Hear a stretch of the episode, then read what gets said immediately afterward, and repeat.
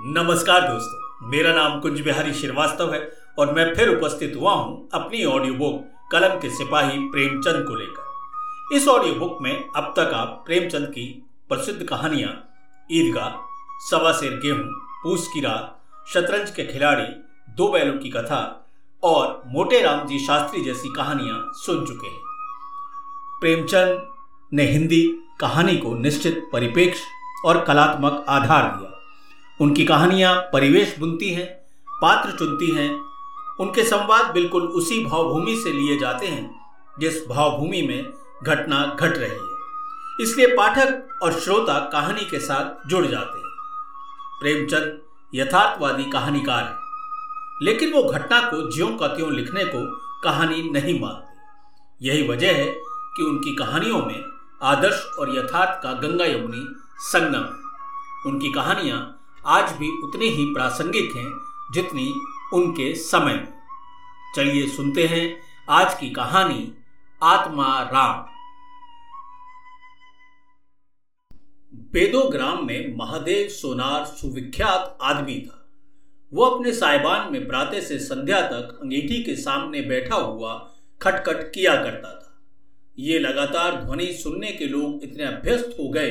कि जब किसी कारण वो बंद हो जाती तो जान पड़ता था जैसे कोई चीज गायब हो गई है वो नित्य प्रति एक बार प्रातःकाल अपने तोते का पिंजड़ा लिए कोई भजन गाता हुआ तालाब की ओर जाता था उस धुंधले प्रकाश में उसका जर्जर शरीर पोपला मुंह और झुकी हुई कमर देखकर किसी अपरिचित मनुष्य को उसके पिशाच होने का भ्रम हो सकता था जो ही लोगों के कानों में आवाज आती संत गुरुदत्त शिवदत्त दाता लोग समझ जाते कि भोर हो गई है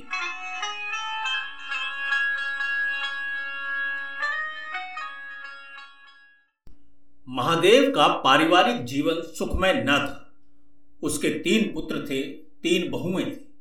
दर्जनों नाती पोते थे लेकिन उसके बोझ को हल्का करने वाला कोई न था लड़के कहते जब तक दादा जीते हैं हम जीवन का आनंद भोग लें फिर तो ढोल गले में पड़ेगा ही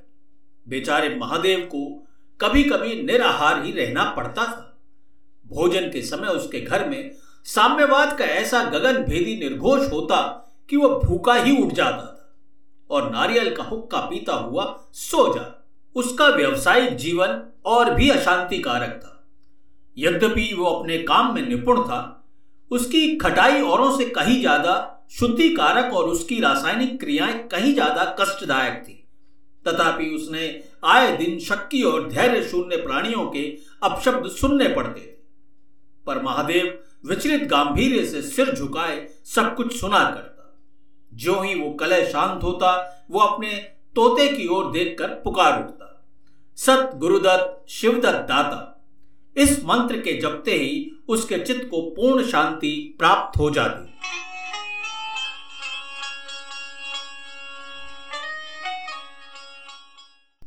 एक दिन संयोग से किसी लड़के ने पिंजड़े को खोल दिया तोता उड़ गया महादेव ने सिर उठाकर जो पिंजड़े की ओर देखा तो उसका कलेजा सन्न से हो गया तोता कहा गया उसे फिर पिंजड़े की तरफ देखा तोता गायब था महादेव घबरा कर उठा और इधर उधर खपरेलों की ओर निगाह दौड़ाने लगा उसे संसार में कोई वस्तु अगर प्यारी थी तो वो था यही तोता लड़के वालों नाती पोतों से उसका जीव भर चुका था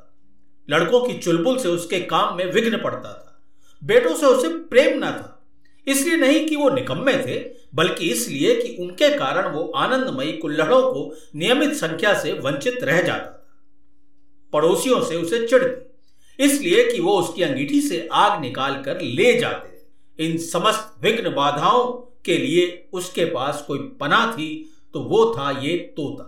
इससे भी उसे किसी प्रकार का कष्ट ना होता वो अब उस अवस्था में था जब मनुष्य को शांति भोग के सिवा कोई इच्छा नहीं रहती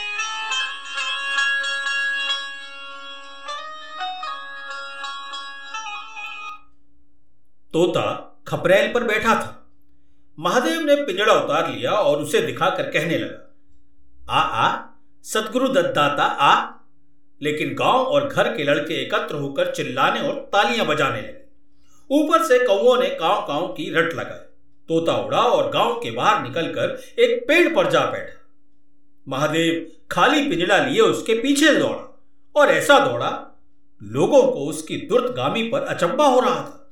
मोह की इससे सुंदर और इससे सजीव इससे भाव में कल्पना नहीं की जा सकती महादेव दिन भर भूखा प्यासा थका मांदा रह रहकर झपकियां लेता था किंतु एक क्षण में फिर चौंक कर आंखें खोल देता और उस विस्तृत अंधकार में उसकी आवाज सुनाई देती सत गुरुदत्त शिवदत्त दाता आधी रात गुजर रही थी सहसा कोई आहट पाकर चौंका देखा एक दूसरे वृक्ष के नीचे एक धुंधला सा दीपक जल रहा है और कई आदमी बैठे हुए आपस में कुछ बातें कर रहे हैं वो सब चिलम पी रहे थे तबाखू की महक ने उसे अधीर कर दिया उच्च स्वर में बोला सत गुरुदत्त शिवदत्त दाता और उन आदमियों की ओर चिलम पीने चला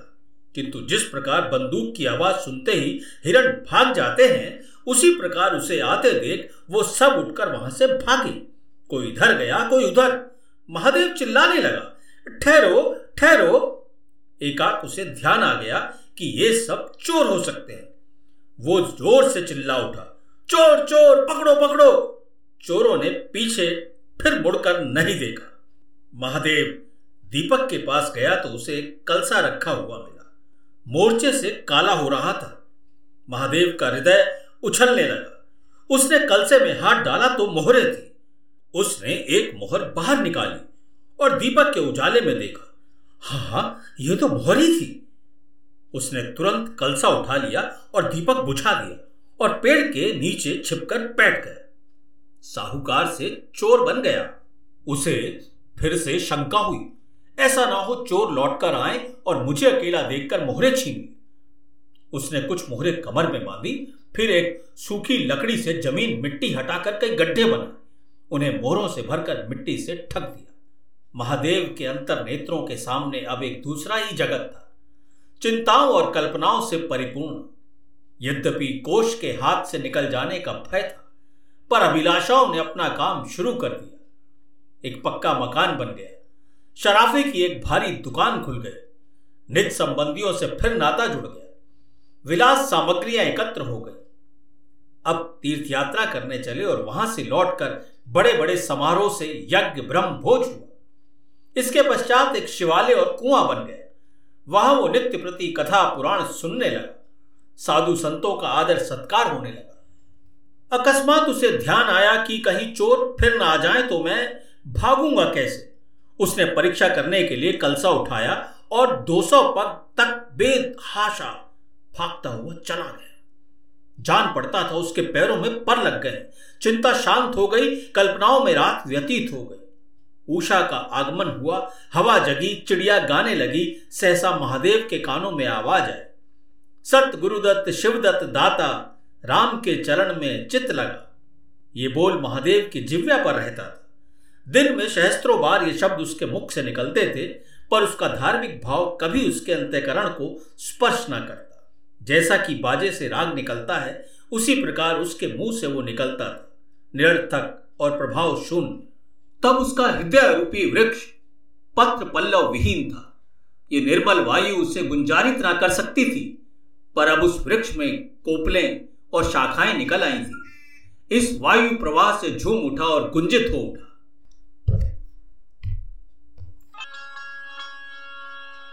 अरुणोदय का समय था प्रकृति एक अनुरागमय प्रकाश में डूबी हुई थी उसी समय तोता पैरों को जोड़े हुए ऊंची डाली से उतरा जैसे आकाश से कोई तारा टूटे और आकर पिंजड़े पर बैठ गया महादेव प्रफुल्लित हो दौड़ा और पिंजड़े को उठाकर बोला आओ आत्माराम तुमने कष्ट तो बहुत दिया पर मेरा जीवन भी सफल कर दिया अब तुम्हें चांदी के पिंजड़े में रखूंगा और सोने से मर दूंगा उसके रोम रोम में परमात्मा के गुणानुवाद की ध्वनि निकलने लगी प्रभु तुम कितने दयावान हो ये तुम्हारा वात्सल्य है नहीं तो मुझ जैसा पापी पतित प्राणी कब इस कृपा के योग्य था इन पवित्र भावों में उसकी आत्मा विवल हो गई वो अनुरक्त होकर कह उठा सत गुरुदत्त शिवदत्त दाता राम के चरण में चित लगा उसने एक हाथ में पिंजड़ा लटकाया और बगल में कलसा दबाए और घर की ओर चल पड़ा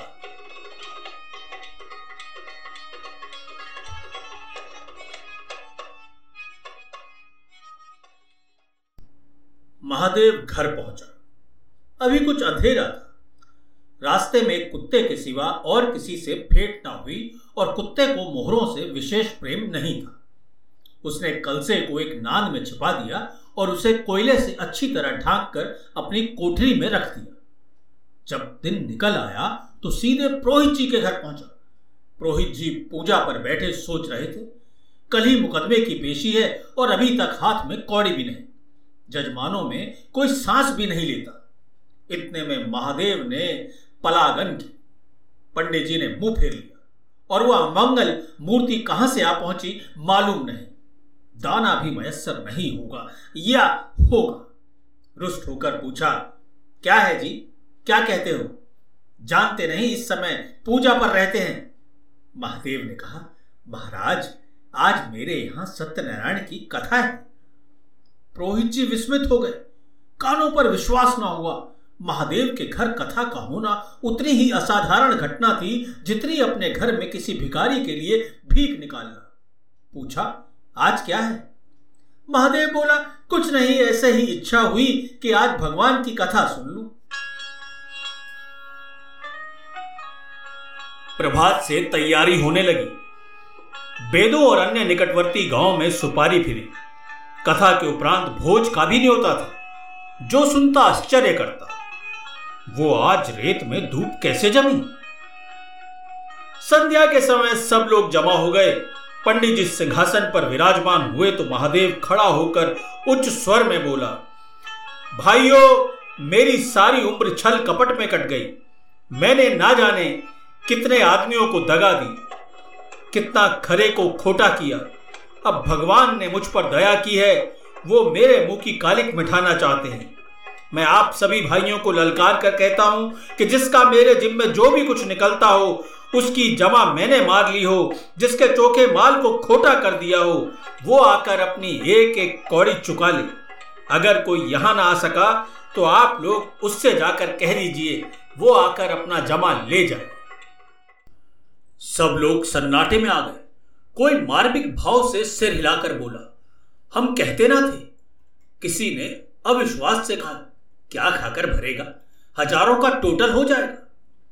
सबसे बड़ी बात यह थी कि महादेव की साधुता ने उन्हें वशीभूत कर लिया था अचानक प्रोहित जी बोले तुम्हें याद है मैंने एक कंठा बनाने के लिए सोना दिया था तुमने कई माशे तोल में उड़ा लिए थे महादेव बोला हाँ याद है आपका कितना नुकसान हुआ होगा प्रोहित जी बोले पचास रुपए से कम ना होगा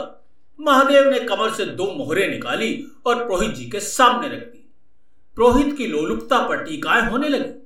यह बेमानी है बहुत होगा तो दो चार रुपए का नुकसान हुआ होगा बेचारे से पचास रुपए ऐट लिए नारायण का भी डर नहीं है बनने को पंडित पर नियत ऐसी खराब राम राम राम लोगों को महादेव पर एक श्रद्धा सी हो गई एक घंटा बीत गया पर उन सहस्त्रों मनुष्यों में एक भी खड़ा ना हुआ तब महादेव ने फिर कहा मालूम होता है